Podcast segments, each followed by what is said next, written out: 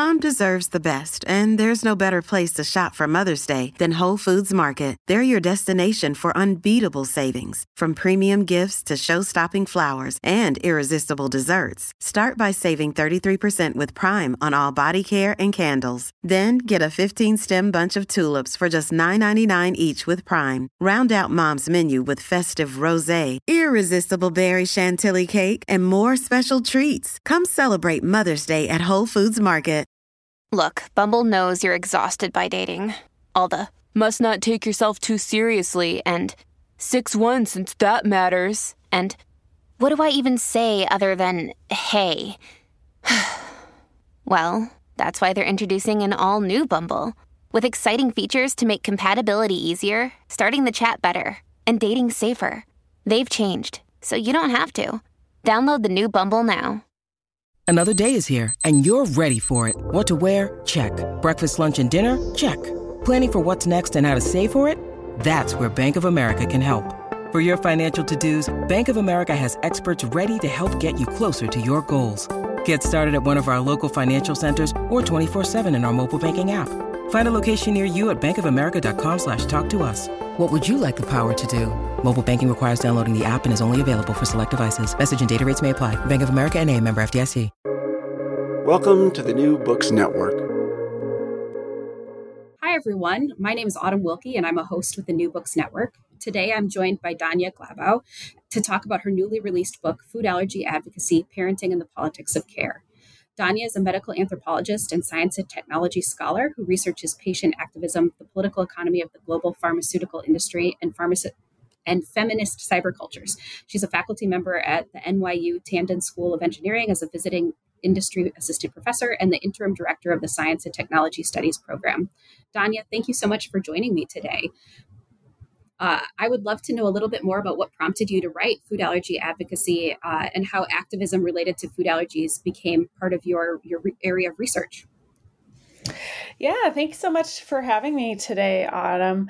Um, so, I was actually prompted to get interested in food allergies uh, for a couple of reasons. Um, you know, number one, I was really interested in um, initially in the pharmaceutical industry, and then um, as I went through grad school, increasingly in patient experience of illnesses that are kind of hard to pin down. Um, or as um, anthropologist Joseph Has called them, illnesses you have to fight to get. Um, and I went through the process of being diagnosed with allergies myself as an adult. And this was, it, it kind of sparked some of those ideas for me. Um, the diagnostic process used uh, skin tests as well as blood tests.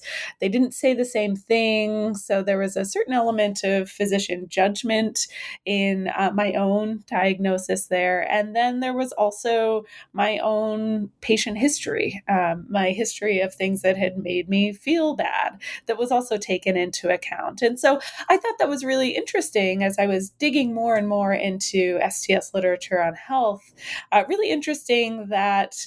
Um, we often think of diseases as these really discrete objects, things that you can be positively diagnosed with. But I was really fascinated by the way that this process was really iterative and um, and uh, it even kind of contested um, within the process. So so that was one thing for my own life that kind of piqued my interest. Um, and then as I started kind of digging into the topic of allergies a little bit more with some my first round of research interviews in late 2013 i was initially interested in the scientific knowledge around food allergies uh, and and even around allergies more broadly. You know coming out of a science and technology studies program that was kind of the logical place to start right? What are the scientists thinking about this? Um, and as i kind of got into that i realized that the action, so to speak, was much more with people experiencing allergies and especially food allergies um, that that was where some of these issues of contestation around what the illness is or what it means or how best to diagnose it were really affecting people's lives. Um, and i also encountered a lot of physicians who are very certain that they knew exactly what was going on with food allergies. Um, there wasn't a whole lot of conversation to be had about some of these fuzzy edges that i think a lot of patients were feeling. So that's why I, I sort of pivoted away from the scientific story more towards the patient experience and ultimately uh, towards uh, health activism related to food allergies. Mm-hmm. Yeah, and and really, you know, you've been working in this area uh, since 2013. You said you did your first round of uh, interviews and sort of gathering of data.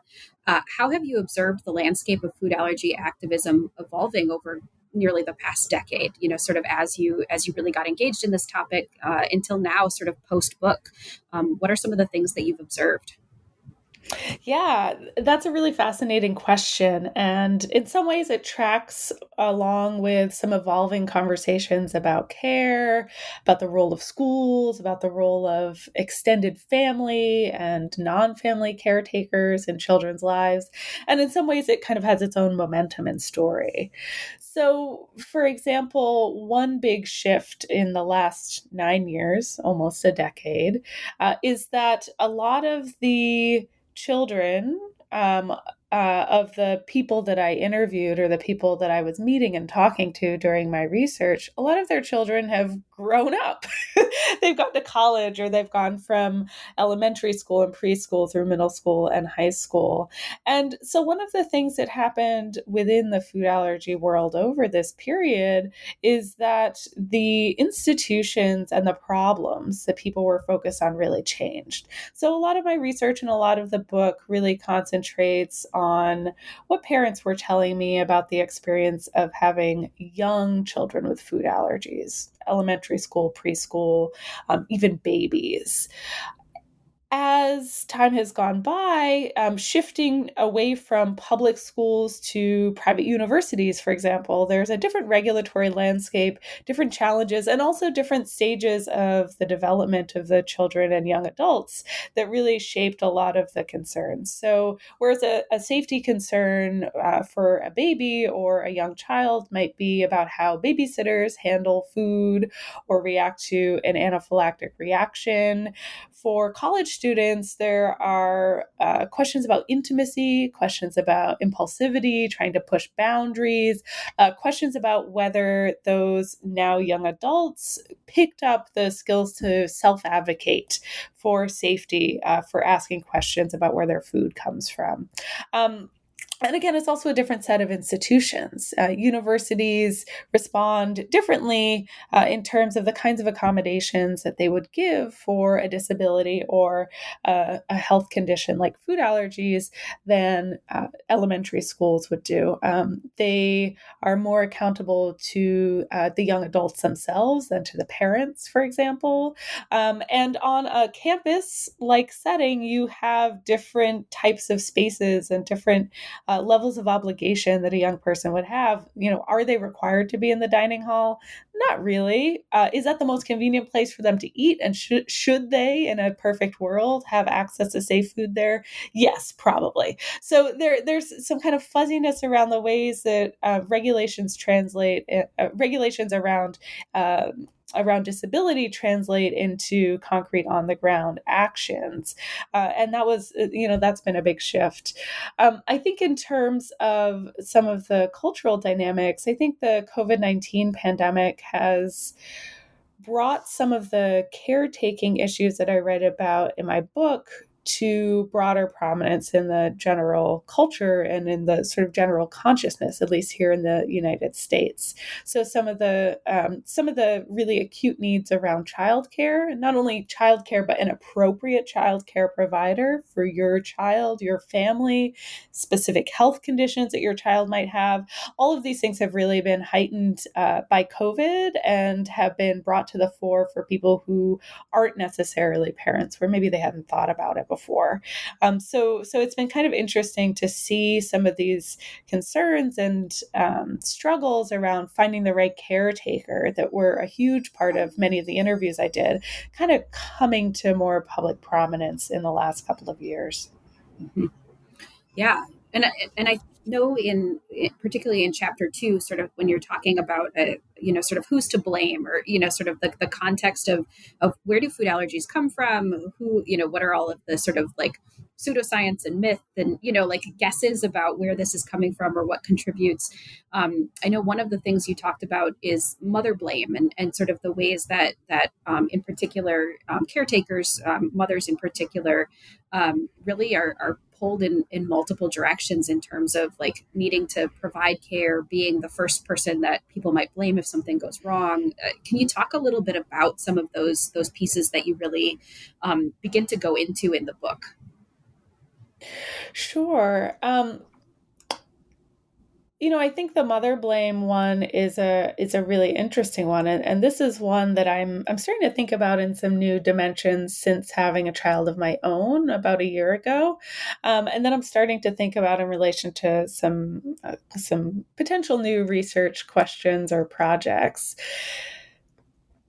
you know, I think since having my own kid, I really appreciate uh, to an even deeper extent, right? This this pressure that is put on parents and especially on mothers to be perfect all the time, to always have the answers for their kids, um, and and also the kind of competing pressures that people are under between, for example, family and healthcare providers Right? So that's one of the one of the big sticking points in a lot of the stories I heard during this research is my doctor tells me to do one thing and I trust them so I want to do that, but my mother keeps trying to feed my kid peanuts or milk uh, or doesn't check the labels or you know doesn't do x y and z that i request of them that my doctor has told me I need to do.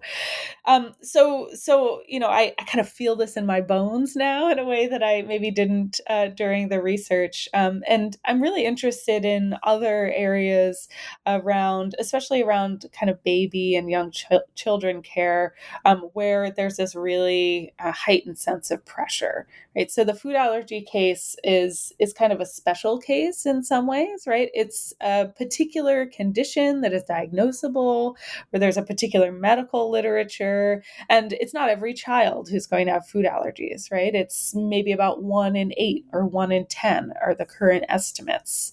Um, and so I'm, I'm kind of interested in in next steps starting to think about well what about those recommendations that are blanket recommendations for all children?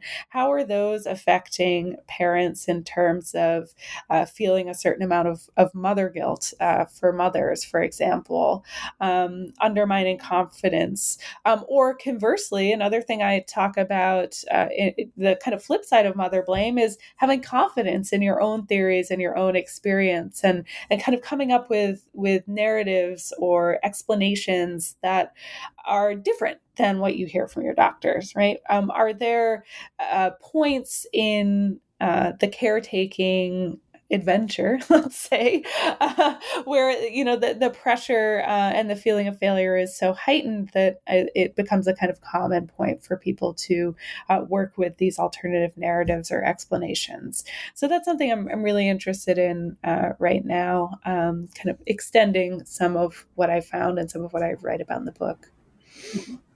Yeah.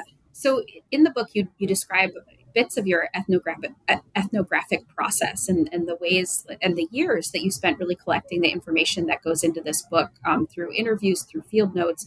Um, i'm wondering what some of the, the, various contexts and artifacts that you drew some of your data from particularly in sort of that field note and you know like that process and, and sort of the scope of, of where where the the complex narratives in the book come from yeah, thank you so much for asking about this. So, I describe this project as a nearly three year multi sited ethnographic project. Um, so there were kind of multiple phases to the research. The earliest phase, as I mentioned uh, earlier in our conversation, uh, was about five or six months where I uh, did ethnographic research in a couple of different allergy clinics in the United States um, using the parlance of physicians themselves. I was shadowing them, right? shadowing shadowing is a, a sort of term they use uh, when they talk about how they train doctors. So that's how we talked about that relationship often. Uh, shadowing a couple of physicians to kind of get a feel for what clinical allergy care looked like. And again, that was both environmental and food allergies. Um, I had the opportunity to uh, sit in on some physician training. Uh, so I attended a class for medical residents in allergy and immunology. It's kind of a crash course on clinical allergy allergy, since a lot of their training tended to be very theoretical. So this was like, how do you fill a syringe? How do you mix extracts? How do you do those really practical things? Um, so that was a, again a kind of great uh, background and i was very lucky to kind of walk into a setting where that was available um, but again you know it, it felt like um, many clinicians I met kind of felt like they had all the answers or felt like they had good enough answers. Um, and and the kind of more contested area was with some of the patients that I was uh, starting to meet and starting to talk to. So the kind of next phase of my research was reaching out to um, reaching out to parents who were kind of leaders in the food allergy advocacy space. So, food allergy advocacy, as I kind of think of it and as I encountered it ethnographically, uh, is a kind of diffuse network of mo- parents, mostly mothers, throughout the United States who are advocating for their children and the needs of food allergic children in general at a variety of levels. So that could be working with a local school on an accommodation plan for their own child or uh, kind of giving advice to other parents in a local district on how to get appropriate accommodations that could be at the time uh, getting involved in stock epinephrine campaigns at the state legislative le- level. So, um, different measures to make epinephrine auto injectors like the EpiPen more available in public spaces like schools and restaurants. Or it could be um, helping to build the national network of food allergy advocates. So, different things like conferences and email lists and websites and internet forums uh, that connected all of these people working at state and local levels into a, a sort of loosely coordinated national network and even international, even building connections, for example, to Canadian uh, or UK based organizations doing similar work in those different national contexts so that was kind of how I encountered it this kind of multi layered, multi leveled network.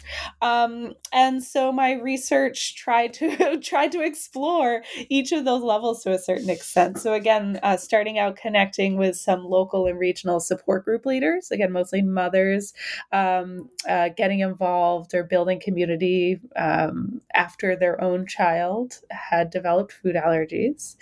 Um, talking to other members of support groups or other members of those communities that those leaders came from um, I attended some local and regional uh, events, um, so thing uh, like a, an info night at a uh, at a public school uh, or a small specialized conference for people in the food industry uh, who wa- wanted to brush up on food allergy safety, um, all the way up to attending some national conferences. So I attended a couple of national conferences organized by and for food allergy advocates. Um, again to that that sort of allowed them to build these networks of advocacy connect efforts across states and across localities.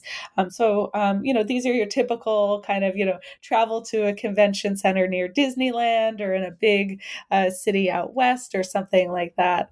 Um, you know your, your kind of standard conferences. Um, and finally i also attended a medical conference. Once i was really deep into that advocacy world um, kind of coming back up and then reconnecting uh, with some of the medical science, seeing how things were evolving, um, and trying to understand, you know, what parts of the patient experience were kind of rising to the level of interest or attention for uh, physicians, right? I had seen a lot of things going the other way, medical knowledge being incorporated into advocacy, um, but but again, kind of seeing what flowed um, in the other direction with that kind of later visit to a medical conference.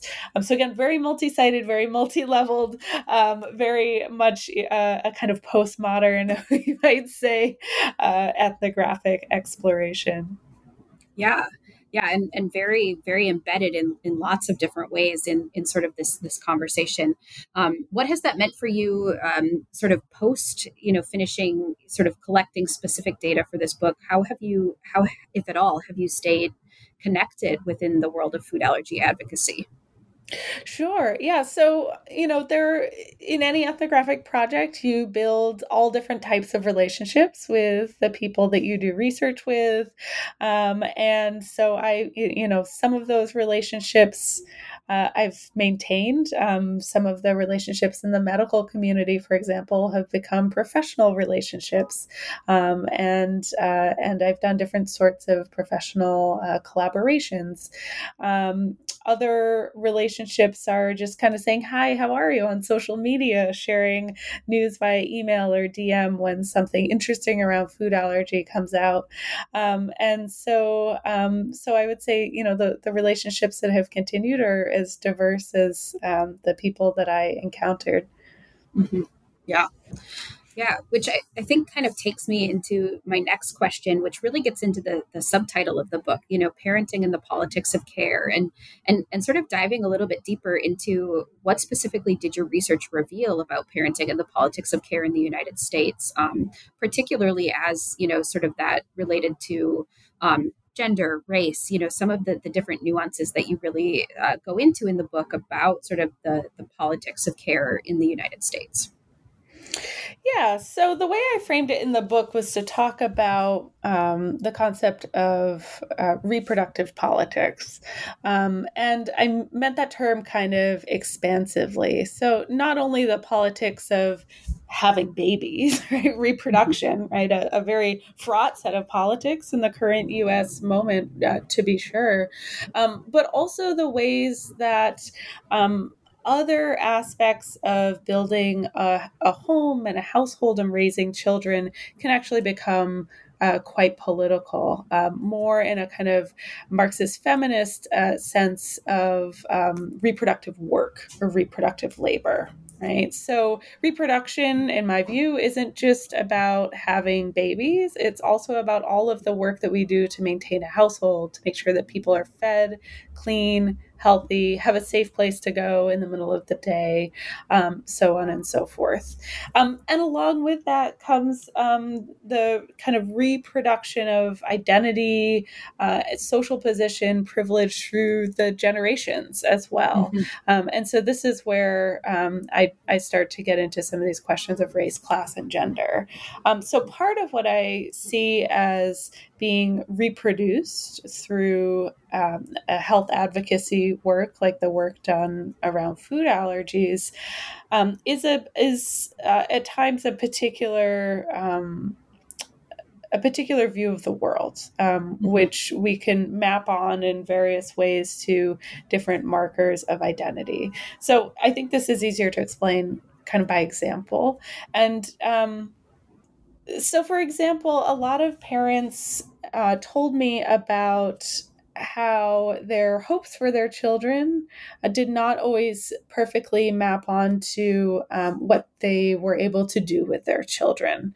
Um, and a lot of this came out around birthday parties. This was something that was very um, kind of difficult for a lot of parents of food allergic children. And you can kind of imagine why, right? A kid's birthday party is centered around cake centered around food. Um, cake has lots of allergens in it. it. You know, a typical cake will have dairy and eggs. It might have multiple kinds of nuts. Uh, if you buy it from a grocery store, it might have some soy flour or other soy ingredients to maintain the texture. So, hits a lot of the uh, top eight or top ten common allergens uh, that uh, people are often dealing with. Um, and so parents kind of go down this spiral sometimes of um, feeling like they're not able to provide a quote unquote normal childhood uh, because they aren't able to have a typical birthday party or they aren't able to have their kids do typical after school activities. Um, and my kind of contention is that some of this anxiety around food and social settings is is anxiety or concerns about food.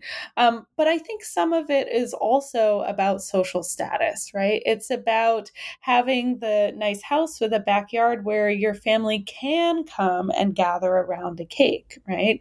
Um, which is a very classed and very raced reality in the United States, right? Who even has a home or has access to a big park where you can assemble to have a big birthday party with a cake, maybe with a pool, uh, maybe uh, with uh, you know an ice cream shop down the street, right? That that is very uh, very much kind of race and class vision of the good life uh, for a family or for a child. You know, a similar I, I think goes for um, you know some of the concern about after school activities. Certainly, of course, there are real safety concerns about someone else like a coach or a babysitter um, or a teacher that your your child doesn't doesn't normally spend time with being in charge of them and trying to keep them safe with food allergies. Um, but at the same time, right, it assumes that that is going to be an important part of every child's life if that's one of the priorities of a movement, right? Um, and uh, there are plenty of children, you know, in my kind of in my own rural upbringing not everyone played sports, right? Uh, there wasn't a big culture of after school activities. You were kind of done with school and then you went home, uh, unless you had a real passion for one of these particular activities. Or we can think on the flip side, right? In um, uh, in underserved neighborhoods, for example, where I live in New York City, part of the push uh, for funding for education is push for after school activities because there's a lack of access in places like this as well. Um, so again, you see some of the some of the concerns and some of the focus in a lot of the interviews I did really kind of focuses on a particular vision of what a typical childhood is like. It's a childhood with big backyard birthday parties parties with a big cake and kids doing after school activities. But in reality, um, that uh, is access to those things really is shaped by race and class in the United States. Mm-hmm. Yeah. What what sorts of things would you like listeners to know about food allergy activism and the needs and rights of food allergic children in the U.S.? Sure. I mean, I think this is a, a, great question to think about again in our current moment when people are really thinking about childcare, right? Um, and thinking about what is necessary uh, for childcare. You know, I, th- I think one aspect of it is, um, you know, taking care of a child or watching out for anyone, child or adult, with food allergies is both very simple and very difficult.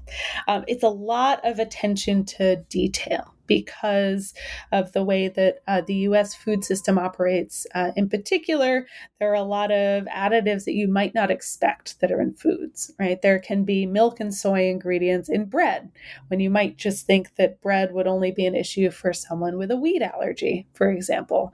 Um, so, so there's a lot of attention to detail and a lot of things that are counterintuitive, um, especially in the United States. Um, and I think that really kind of highlights. Um, or, or makes people confront um, how much work really goes into childcare or into caring for anybody, um, whether they have a medical uh, condition or not. Um, this attention to detail can be really difficult again for non-parent caretakers even grandparents let alone babysitters and teachers to kind of wrap their heads around. Um, and it takes a certain amount of compassion a certain amount of trust in the primary caretakers to kind of take their word for the fact that these extra precautions are needed. Um, I also think it, it makes a great case for um, why childcare providers are actually highly skilled professionals, right?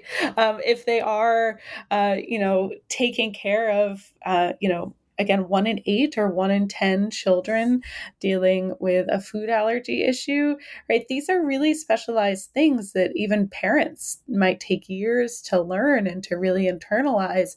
Um, and yet we're kind of expecting other caretakers to pick up on them instantly, right?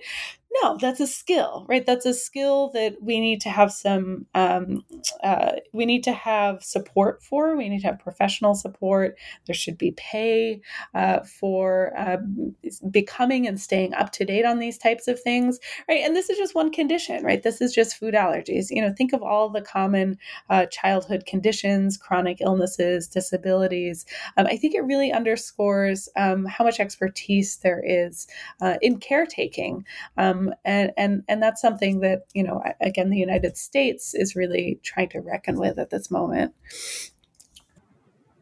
Yeah, well, and I think I, think that kind of uh, leads into, and you, and you talked a little bit about this at the beginning of our interview and our time together, but uh, some of the pieces around sort of epinephrine as well, and and sort of thinking about, um, you know, I think there's a lot of narratives in the in the book where folks are talking about like the decision making about to use it or not use it, and the cost, and you, you know, all sorts of sort of the the the sort of decision making related to or or decision making is probably the wrong word, but things related to epinephrine and, you know, sort of some of your area of research around like the global pharmaceutical industry and economy and, and stuff like that. And so I'm wondering if you could talk a little bit specifically about sort of the the medical care for for food allergy and, and, and thinking about the the costs and the access and, and some of the challenges that happen there as well.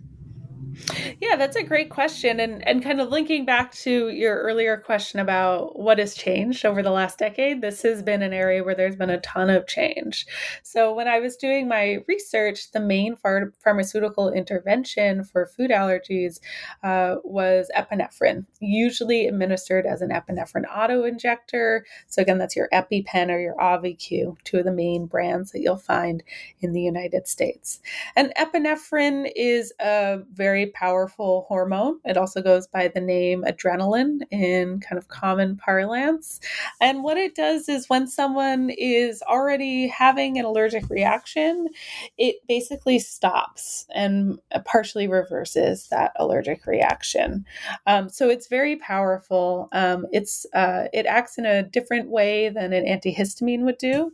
Um, antihistamines, in fact, can mask food allergy reactions, and so they're not recommended as a first line medication. Epinephrine actually stops and reverses the symptoms. So it's very powerful and uh, very important for people with food allergy to have access to this this has also been one of the drugs that has um, undergone significant price increases in the past 10 to 15 years. Um, as I write about in one of the later chapters of my book, um, the price um, went from $50 or less per injector to um, auto injectors by the main uh, companies in the United States only being sold in two packs um, and being sold for um, 300 $500 uh, dollars, even more potentially uh, for a two pack, right? So not only do you have to buy more than one in many situations now, um, each of the uh, injectors in that pack also costs multiple times more uh, than it did when I was a child, right? Or, you know, 15 or 20 years ago. Um, so there's a significant uh, issue with access here. And again, I think this is one of the places where um, some of the kind of class positioning of advocates and also class positioning of leaders in the pharmaceutical industry um, really affects what is treated as a problem that needs to be fixed, right? So, you know, there were, um, when I started my research in late 2013, there was already uh, some awareness that these price increases were happening, but it was not something that was publicly talked about. Um, it was something people would kind of say, you know, um, person to person, um, but it wasn't something people were really writing down um, you know, I even um, noticed between, you know, when I was early in my research and then going back to um, kind of look at sources later on, I even noticed that some, um, you know, blog posts and written commentary about this had been deleted. Um, so, you know, they're clearly indicating some concerns that, um, uh, there, there were clearly some concerns about kind of who was listening to um, conversations and concerns about price.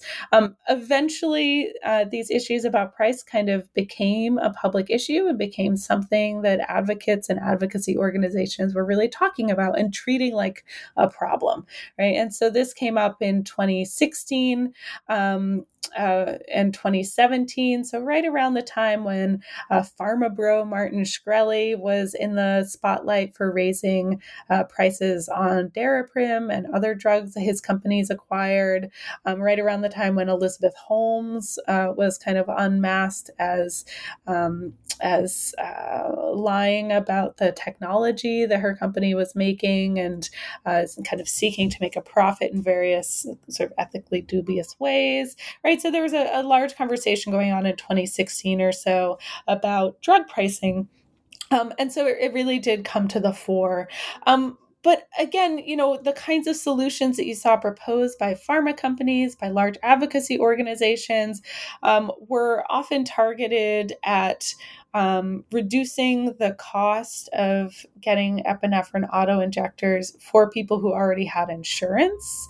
Um, so things like copay cards, which decrease the out of pocket amount that people with health insurance would pay, um, which uh, doesn't necessarily address the needs of people with no insurance, right? There are uh, various types of charity programs directly from pharmaceutical companies that might cover some of those costs as well.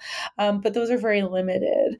Um, and so, in a country where a not insignificant proportion of people um, are struggling to pay health insurance premiums or don't have health insurance, you know, the fact that that uh, solutions proposed are for people with health insurance, um, you know, again, indicates a particular perspective on what it means to live with food allergies, um, what it uh, and, and what kind of rises to the level of a problem in, need of a solution, or whose problems are in need of solution. Right, people with health insurance, but maybe not the best health insurance, uh, are are again the targets of interventions of like uh, like copay discount cards, um, but it excludes um, other types of people.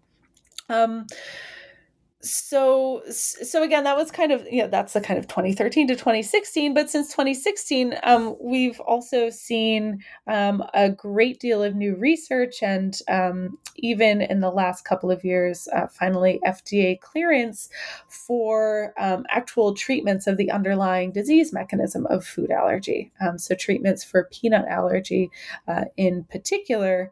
Um, and so in some ways this is a game changer right for people who have access access to those medications, again, who can afford some of the costs that go along with them.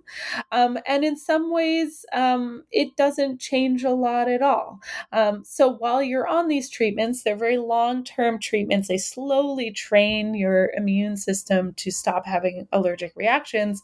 You still need to carry an EpiPen uh, or an Auvi-Q or some other kind of epinephrine auto injector. Um, you still need to be vigilant about unexpected sources of your allergen, like peanuts, um, because the treatments work by uh, feeding very precisely measured amounts of the things you're allergic to. Um, so you have to be careful that you're not ingesting uh, more, at least in the early stages. Um, so um, again, it's a tool in the arsenal. Um, it's a big change. It's a big change in the science, but there's still not a silver bullet it, right? It's still something that people have to live with and manage, um, and often, again, need help um, from friends and family members, um, and in the case of children, from other caretakers as well. Um, so, you know, and this is maybe another lesson to get back to your last question of food allergy um, is that um, it is something that's easier to manage in community or with a village, right? Um, it's going to be a lot less stressful if you know you have a number of caretakers or a number of friends who can cook for you or for your child uh, and can do so safely. Um, it's going to be a lot easier if you know that um, caretakers um, have the time and are well paid enough that they can be really up to date on how all of these treatments work and the risk that a child might face um, if they have a food allergy uh, to a common food. Um, so again, I, I, think it really kind of hits home that um, you know we often want to individualize um, health problems in the United States, um, but uh, really a, a kind of long-term communal solution is still, you know, the best game in town for managing food allergies. Yeah. Uh, so to kind of close out our time together, uh, what are some of the things you're working on now? Where where is your research taking you next? Sure. Um, that's a great question. So, the nice thing about summer as an academic is that you get to find answers to these kinds of questions.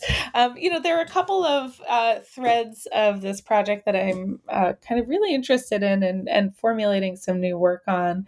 Um, you know, one thing that I've done a little bit of thinking about is, um, again, how some of the politics of care uh, in my food allergy work relate to um, other settings. Um, so, for example, um, I've done a little bit of writing, um, kind of extending this work into the politics of care uh, and household division of labor uh, during the COVID 19 pandemic, and especially in the first year when schools were closed and a lot of people were living in what we semi accurately call lockdown. Um, another thing that I'm really interested in um, is the relationship between parents, especially feminized caretakers like mothers, the relationship between parents and experts. Um, so, what kinds of information are parents interested in translating from scientific theory into their own, lives, what types of information um, are they more willing to push back on or ignore?